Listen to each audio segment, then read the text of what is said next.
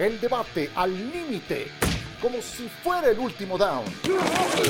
Aquí arranca. Cuarta oportunidad. Hola, ¿cómo están? Bienvenidos. Esto es Cuarta Oportunidad. Qué gusto que nos acompañen en este video podcast que llega a ustedes en las diferentes plataformas de podcast con John Sotcliffe, Ramiro Pruneda y Pepe Mondragón. ¿Cómo estás, John? ¿Qué tal? Ya me quiero comprar mi jersey de Team Tivo, ¿no? No, por Dios. Eso, eso va a ser una pésima inversión, John. No, y aparte están, los jerseys de los jaguares, la verdad, no están feos, están feísimos, ¿no? Los primeros... Los primeros estaban padres, ¿te acuerdas? Color aqua. Sí, sí. Yo, tu, yo tuve lo de Mark Brunel hace siglos. Sí, sí, sí, sí. Pero, Pero tú, ¿tú crees que sería una buena inversión? No, hombre, este cuate lo, se va a tronar en dos, hombre, nueve años sin jugar. Yo me acuerdo cuando hizo un Monday Night Pittsburgh-Miami, que regresaba Ricky Waters, que Pepe debe recordar cuando se quedó incrustado un balón en el lodo de, de Heinz Field. claro, sí. ¿no? Ricky Williams, sí, jugó dos, creo que dos jugadas, le tronaron la pierna y se acabó. Y yo creo que Tim Tebow después de nueve años le van a dar un estate quieto y, y no creo que ni llegue al roster final. Eso es el punto. Es que yo no creo que vaya a hacer el último corte, ni siquiera. Pepe, ¿tú qué opinas?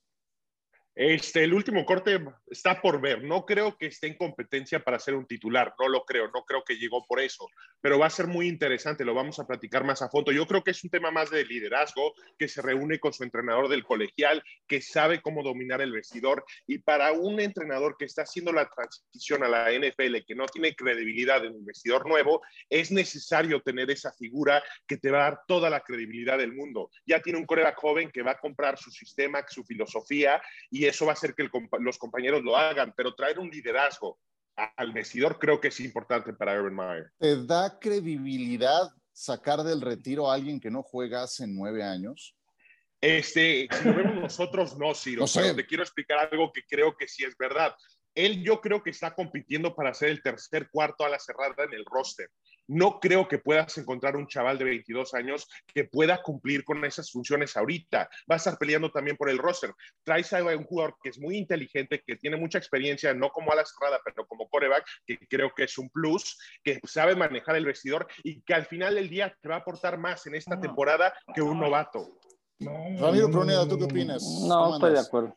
Fíjate, la única parte que, que, coincido con Pepe es en cuanto al liderazgo, porque lo hemos visto los últimos ocho años dando conferencias, está muy metido en la parte motivacional, en la parte de hablar con los jóvenes. Pero yo creo que... pero Ramiro, deja mes, lo que dice.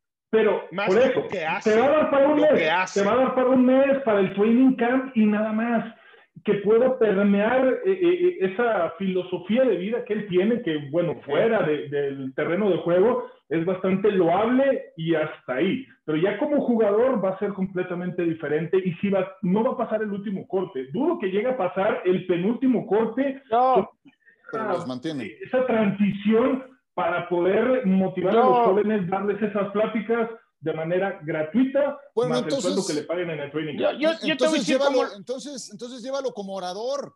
No, no, no, es que sí, se están confundiendo. No viene a predicar, o sea, pero, Ramiro. No, no va a ir para, para predicar. Va a hacer eso. todo lo correcto. En preparación te digo, es el te que digo más que tarde Pepe, se queda todo eso. ¿A qué? Te, te digo que va Pepe, va a jugar una posición en la que nunca ha jugado además. Él siempre ya, fue pero es un atleta de primer nivel. Poner, por eso, Hace pero nueve poner años. como a la No, no. cerrada, una posición ver. especializada también. Urban Meyer lleva una semana diciendo que lo estaban evaluando. Yo lo veo muy claro. Le dijeron a Urban Meyer, mira, vamos a traer a alguien para desviar un poco la atención Ah, mira, sobre nuestro coreback. Bombas de humo. ¿Dónde las he visto? ¿Dónde las he visto? pasa mucho eso. De alguna manera Sí, yo sé. le quitas presión a Trevor Lawrence, porque cuando empiecen los campamentos, si hay 40 periodistas, pues 10 van a ir por lo menos con Tim Tebow. Yo, yo creo que es algo mediático para quitarle presión a Trevor Lawrence. Veo muy difícil de lo que he leído y Ramiro y Pepe nos los pueden decir, nueve años de no estar en contacto. Aparte, no es una posición que ha jugado. Todavía Eso. dices, lo acuerdo, jugaba John, y, lo pero- va, y lo va a ir agarrando. Tiene que aprender. Ni siquiera y jugar Puede- hombre.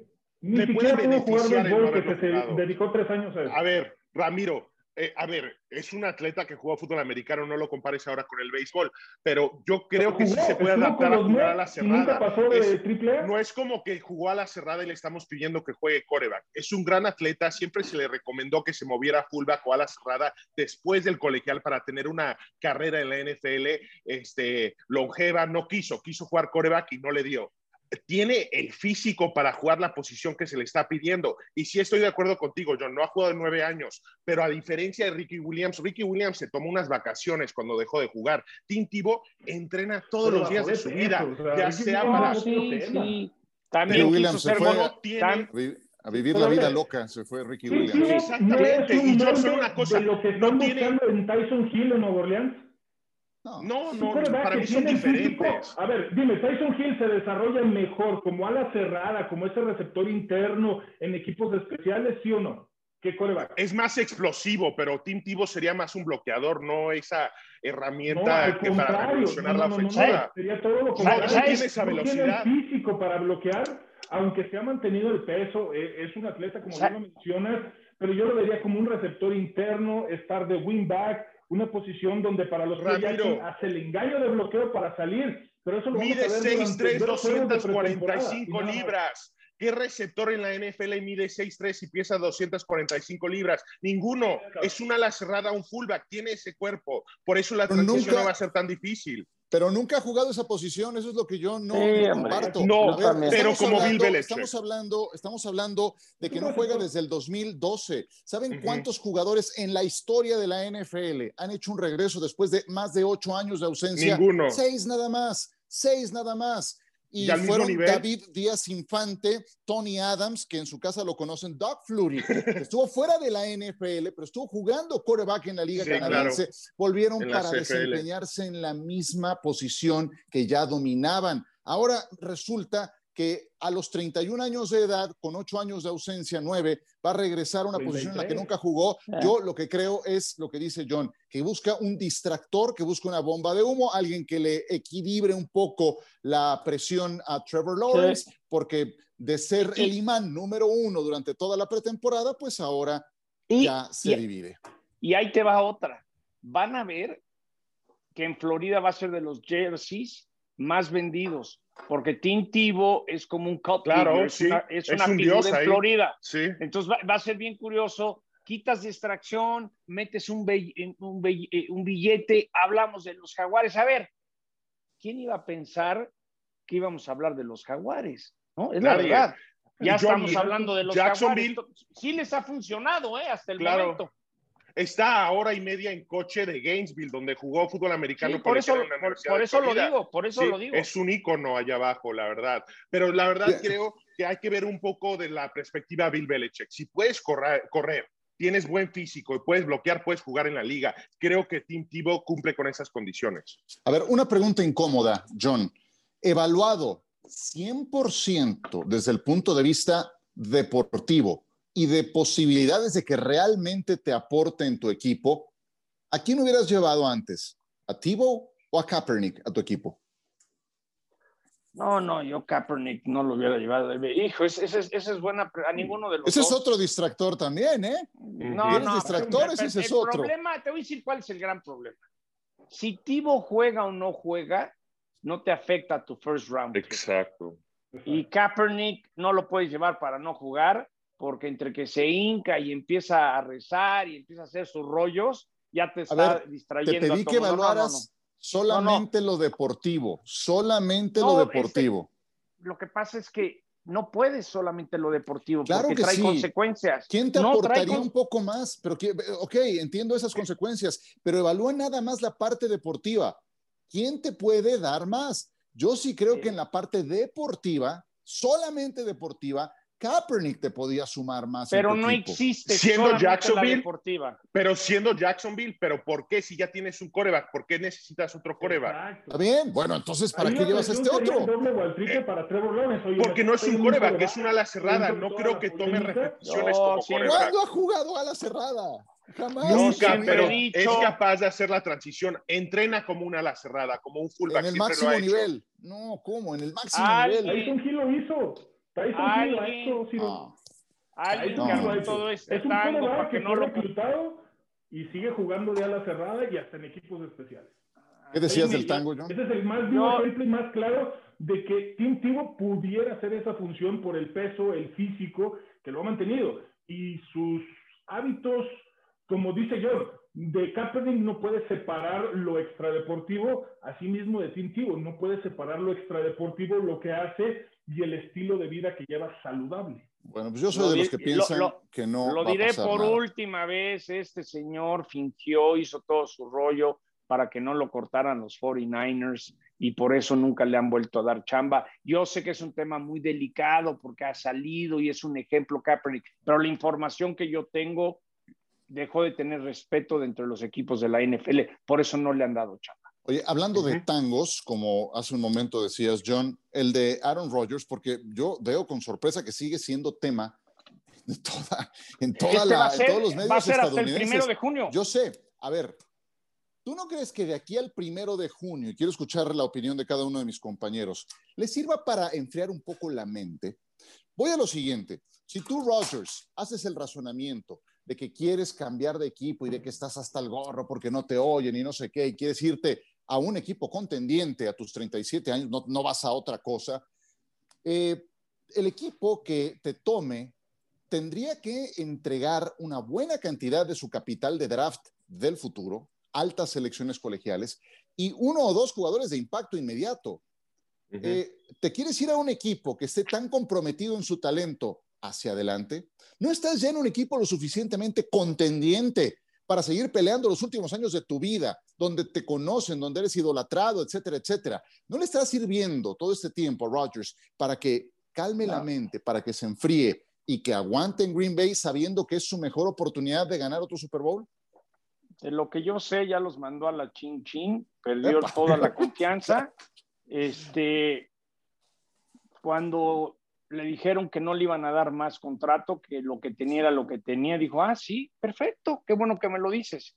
Y ahora vuelves a decirme, oye, perdón, sí te voy a dar el contrato. No, ¿te acuerdas cuando me dijiste que no? Miren, es pues tal... son tangos también, ¿eh? Perdóname. Sí, sí, pero es tal eh, la prevención que tuvo la NFL en el calendario, sabiendo que Aaron Rodgers se va a ir. ¿Por qué se va después del 1 de junio? Porque el tope salarial a Green Bay le conviene si lo tiene que perder después del 1 de junio. Pero si ven la semana 1, hay dos opciones. Había tres, que era San Francisco, que ya no se dio. Las otras dos son Denver y Raiders. en la semana 1, el partido de la tarde que tiene Fox eh, juega Green Bay en Nueva Orleans, pero al mismo tiempo programaron Denver en Gigantes, por si las flies, que hay Aaron Rodgers. ¿Y tú crees que ESPN no se la jugó metiendo el Raiders Ravens de Monday Night Football con un posible debut de Aaron Rodgers? Yo sigo pensando que Aaron Rodgers va a jugar o en Broncos o en Raiders. Ok, te vas a ir a los Broncos o a los Raiders con un equipo que no va a tener sus dos próximas primeras selecciones colegiales, que va a estar debilitado en capital de draft, que seguramente habrá tenido que entregar dos o tres jugadores de impacto inmediato. ¿Tú Usted habla de lo, decepcionado que está Aaron de los Packers. Pues, pues bueno, a ver, no, ¿quieres, ¿quieres que te traten como Tom Brady? Tom Brady, ¿cuánto tiempo lleva ajustando su salario por el bien colectivo? ¿Estás dispuesto a hacerlo también? Ah, no, ¿verdad? Entonces, entonces vamos entendiéndonos. ¿Qué dices, Pepe? Y luego Ramiro. No, y son equipos que se manejan diferente. Green Bay es un equipo que siempre tiene un plan B para una sucesión en la posición de Coreba, que lo que hicieron con Brett Favre y Aaron lo quieren hacer ahora con el mismo Rodgers y Jordan Love. Creo que llegar a un equipo que tiene que entregar jugadores de impacto y selecciones de draft está bien porque compensas trayendo a uno de los mejores corebacks en la liga y la idea es de que ese equipo tiene suficiente talento que solo estás a un coreback de ser competitivo, de pelear un Super Bowl. Sí lo veo en Denver, no sé si lo veo en los Raiders. Creo que esa defensiva necesita mucha ayuda. No creo que sea un equipo que esté hoy en día tomando en cuenta lo que tendrían que entregar listo para ganar con Rogers o cualquier otro coreback. Denver sí lo veo. Otros equipos por ahí que también lo están, un equipo como Chicago, que ya no es opción porque ya tienen un coreback. Pero eso es a ver. Tú estás en casa con tu mujer, le dices que quieres que se quede, pero está saliendo a cenar con otras chavas. No, no tiene solución, es tóxico, no va a funcionar. Ya hay celo, ya hay sentimientos encontrados que son negativos y la única forma es una separación limpia. Es la única opción. Ramiro, ciérralo. Yo lo veo muy, yo, yo lo veo muy complicado por donde lo quieras, y sobre todo por lo que dijiste, Ciro. Dime qué equipo está o va a querer arriesgar todo su futuro inmediato por todo lo que tendría que dar en cuanto a selecciones altas, jugadores de impacto inmediato. Imagínate Denver, que se atreva a Green Bay a decirle, dame a Von Miller tres, cuatro primeras selecciones de tus primeros cuatro o cinco años. ¿Con qué se va a quedar Denver? ¿Cuál va a ser el material para que realmente Denver, aún y con Aaron Rodgers, pueda ser competitivo con ese poco talento joven que tiene que se tendría que desarrollar a dos, tres años. Estamos hablando que a los 40 años. No, hombre, Ramiro. Pudiera ser competitivo. Es plug and play. No tener cómo armarse, ni con la agencia libre. ¿Se acuerdan, de la, ¿Se acuerdan de la caricatura de Tiro Loco McCrowd? ¿O no? Pepe Trueno, ¿sí? ¿No? Cierra, ah, venga. Tiro, Tiro Loco McCrowd es o John Elway o John Gruden. Yo te aseguro, más de Gruden que lo conozco muy bien, si a Gruden ya le avisaron que hay posibilidad de tener a Aaron Rodgers, va a ser lo imposible para tenerlo. Y John Elway desde Peyton está desesperado también. Entonces yo creo que son dos equipos que son como tiro loco McCrowd, se la juegan, les vale gorro, es ahorita voy por Aaron Rodgers, mediáticamente va a ser una locura. Entonces yo, yo por eso Aparte, lo que les estoy diciendo, lo sé desde, el Masters, que Raiders y Denver son sus opciones. No, no. Por eso, como siempre no disparen. Por eso. Ahora sí que no disparen al mensajero. No, está bien, yo sé. Y, por eso te, te, di el primer comentario, porque sé que tú tienes información privilegiada en ese tema. Yo nada más digo, porque ahora resulta que todos quieren que los traten como Tom Brady, ¿no? ¿Cuántos anillos de Super Bowl has ganado?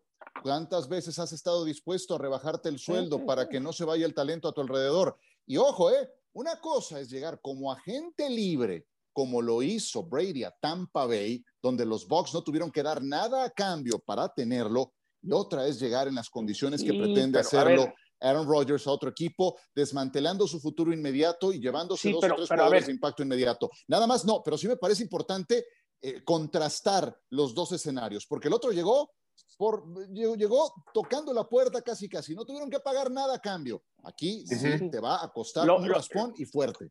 Pero ahí la gerencia, ve la gerencia, es decir, ¿qué hizo Belichick? Vamos a ganar ahorita, se deshicieron de Garápolo y pensaron en ganar y ganar en el momento. Y, y, te lo aseguro que hubo muchas pláticas que Brady estuvo involucrado. Aaron Rodgers lo que lo empezó a molestar es corres a mi coordinador, no me dices nada, traes un coreback que es un desastre. Es decir, también tomaste ciertas decisiones que no te perdí el respeto. Luego me dices que no me. ¿Quién te da mejor oportunidad de ganar? Sí, este sí, sí. no, no, no, estoy de acuerdo, pero te habla, te habla de, como, como, como lo dijo muy bien Pepe, de una relación tóxica. Si ya se perdió la confianza y Aaron Rodgers les puede decir, a ver, no quieren que juegue, no juego. Ahorita le hablo a los de Jeopardy, me pagan el mismo sueldo por hacer televisión un año, no te preocupes. Es un berrinchote, es un berrinchote. Pero estamos viendo los pros y los contras de hacer un canje por Rogers si eres un equipo que tiene mercado para ese tipo de coreback. Pero no hay que mentirle a la gente. Si mañana los Packers dicen queremos canjear a Aaron Rodgers, la mitad de la liga le daría una llamada a los empacadores de Green Bay. Ya que tengas el capital o el equipo que sea atractivo para un coreback de la talla de Rogers, es diferente, pero que tiene mercado, tiene mercado de sol. No, por supuesto, por supuesto que sí. Ciérralo rápido. Pues es, el MVP, es el actual MVP, ¿eh? Les guste o no les guste. Bueno, tenemos otros temas en esta cuarta oportunidad. Nosotros continuamos.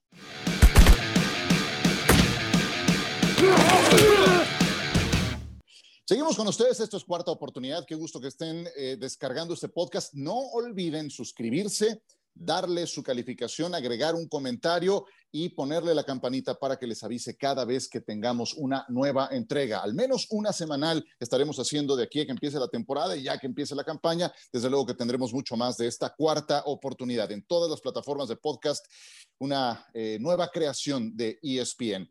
¿A qué coreback veterano, es decir, de más de 35 años de edad, sienten que se le está agotando el combustible? ¿Algunas ideas? Nada más para refrescar. Ramiro, Tom Brady, por quien yo sé que tienes una admiración especial, va a cumplir 44 años el próximo 2 de agosto. Ben Roethlisberger, que cumplió el 2 de marzo 39 de edad con Pittsburgh y al que ya le han hecho afinación, balanceo, ajuste, cambio de aceite y, está también en las últimas. Ryan Fitzpatrick, ese, ese loco precioso de 38 años de edad que llegó a los Washington Redskins. Rodgers, de quien ya hablamos en el bloque anterior, o Matt Ryan, que recibió una segunda oportunidad con los Atlanta Falcons? ¿A quién ves más cercano a que se acabe el combustible?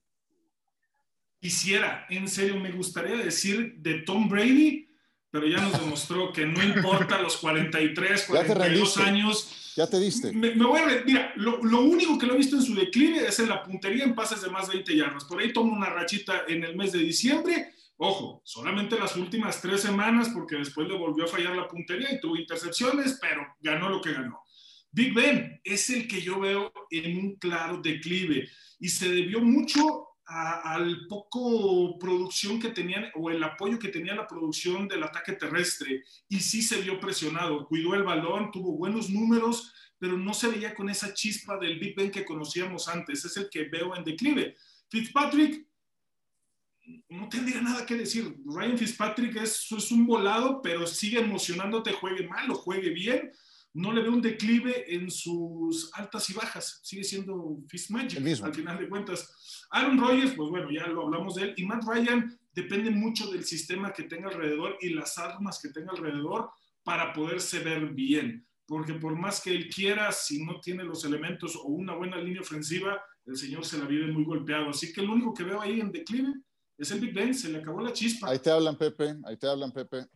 Estoy completamente de acuerdo, pero sí creo que se puede contrarrestar. ¿Cómo? Con un corredor que puede acarrear el balón, que puede tener 20 a 30 toques por juego, como es Najee Harris. Sí creo que le encontraron un poco de vida a Big Ben con ese corredor, que van a ser mucho más efectivos a la ofensiva. Que esa pregunta después la platicamos cuando hablemos de Pittsburgh. Yo confío mucho en la línea que tienen ahora. No veo la inquietud que tiene todo el mundo. A veces el corredor es más importante que la línea ofensiva. Esta línea protegió muy bien a Big Ben.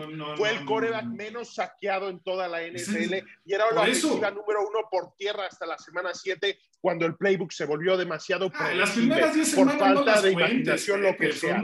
Pero bueno, ya después hablamos de Big Ben. Quiero hablar de Matt Ryan, porque sí creo que con el arsenal que tiene no está siendo suficiente para ser el titular indiscutible. Tiene un, receptor como Julio Jones, que tiene un receptor como Calvin Ridley, acaban de ir por una ala cerrada como Kyle Pitts. Si Matt Ryan no lleva este equipo a postemporada, aquí no es de estadísticas individuales, tiene que llevar este equipo a postemporada porque invierten día a día en esta ofensiva para que él pueda ser uno de los mejores corebacks en la liga y no lo ha sido. Yo creo que a diferencia de Big Ben, Big Ben es un coreback que empezó muy bien y se fue apagando por un tema de edad, de condición física, de un playbook predecible. Pero en Atlanta yo no he visto la mejor versión de Matt Ryan en ya varios años. Yo, yo quería hablar y más bien dar una mención honorífica a Fitzpatrick, porque Fitzpatrick va para ser titular en Washington, ya lo dijo Rivera. Es decir, los, el equipo de Washington tiene tal defensa y tuvieron tantos rollos con la posición de coreback que, que, que, ahorita quieren ganar, creo que saben que pueden llevársela a este de la Nacional. Y van con Fitzpatrick y, fue muy diferente porque Miami fue como una transición, tal es que cuando parecía que Fitzpatrick tenía que quedarse metían a Tua. Entonces yo creo que este va a ser el año para ver si Fitzpatrick tiene la magia para ser el quarterback titular, que nadie lo va a quitar, que Rivera le va a dar todo el apoyo y ganar la división una de las gratas, gratas sorpresas esta próxima temporada puede ser el equipo de Washington, sobre todo porque tiene una gran defensa. Yo, diría nada más del tema inicial del que hablábamos, a mí honestamente me da más eh, confianza Tom Brady a sus 44 que Roethlisberger a sus 39 de durabilidad y en buena medida tiene que ver con un comentario que quedó como que por ahí perdido durante la semana. No sé si lo leyeron o lo escucharon. Matt Judon, este exjugador de los Cuervos de Baltimore, hoy nuevo jugador de los Patriotas de Nueva Inglaterra, le preguntaron a Matt Judon, oye, ¿cuál es el quarterback más difícil de capturar en la NFL? Y dijo, Tom Brady. ¿Por qué? No porque alargue las jugadas, no, porque son dos segundos y si tiene al receptor ya descargó y si no tiene el receptor se deshizo del balón. No alarga las jugadas, no quiere ser el héroe en cada jugada eh, aguantando golpes, que fue un sello de mucho tiempo de Roethlisberger. Estamos hablando de la antítesis de ese sello característico de Roethlisberger. ¿Por qué es el más difícil de capturar? Porque no te va a dar más tiempo a ti como defensivo de que llegues a impactarlo. Ese ha sido uno de tantos secretos de la durabilidad de Tom Brady a sus casi 44 de edad.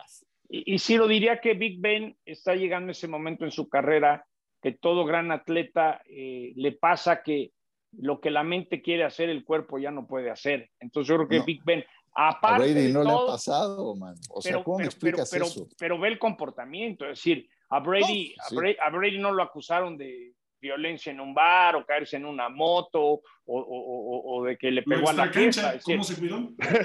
La, diferencia entre Brady y Big Ben, más allá de que si lo, lo, golpearon mucho, creo que la alimentación y tu manera de llevar el día a día. La preparación, sí.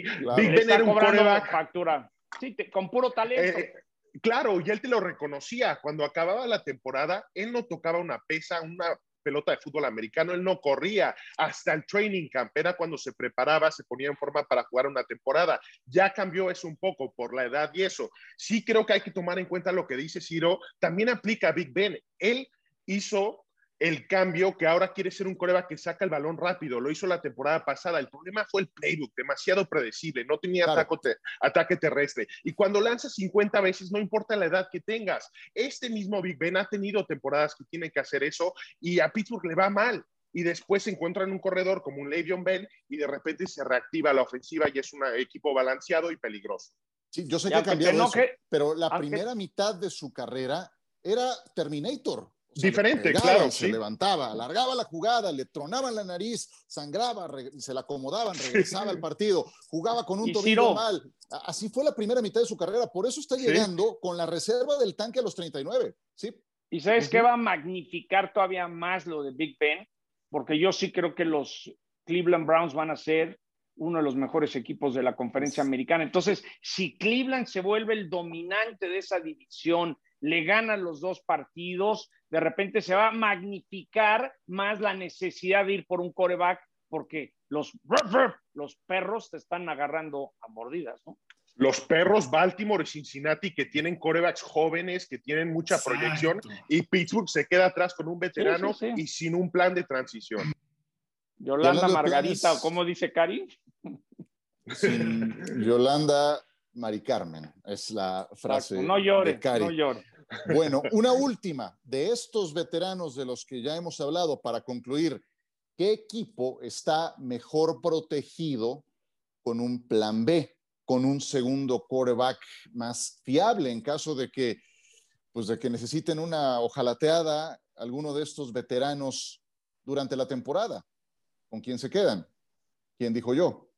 A la una no, es que la verdad, ninguno tiene un plan B. El plan B no, tiene, el único que tiene el plan B es Green Bay. Es Green Bay, exacto. Tienen a Jordan Love fuera de ahí. Claro que sí, Ramiro, es una selección de primera ronda que tiene cualidades de lo que es un coreback de hoy en día, que se puede mover, que aunque no entonces, ¿por qué ahora sí quieren renovar el contrato con Aaron Rodgers? Pepe. Porque es el MVP.